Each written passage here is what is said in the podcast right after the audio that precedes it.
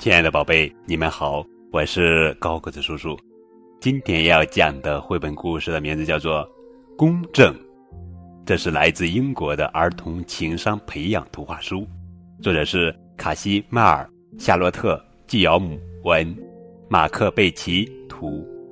吕进翻译。公正就是游戏时要想着别人，你可以玩，别人也可以玩。当你和别人一起分享玩具时，你就是一个公正的人；当你和别人轮流玩游戏时，你就是一个公正的人；当你对别人说“轮到你了”时，你就是一个公正的人；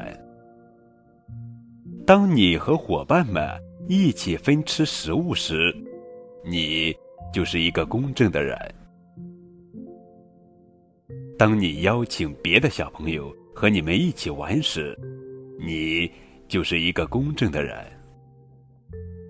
当你和别人商量接下来玩什么时，你就是一个公正的人；当你在意别人的感受时，你就是一个公正的人。做一个公正的人真好。亲爱的小朋友们，你是一个公正的人吗？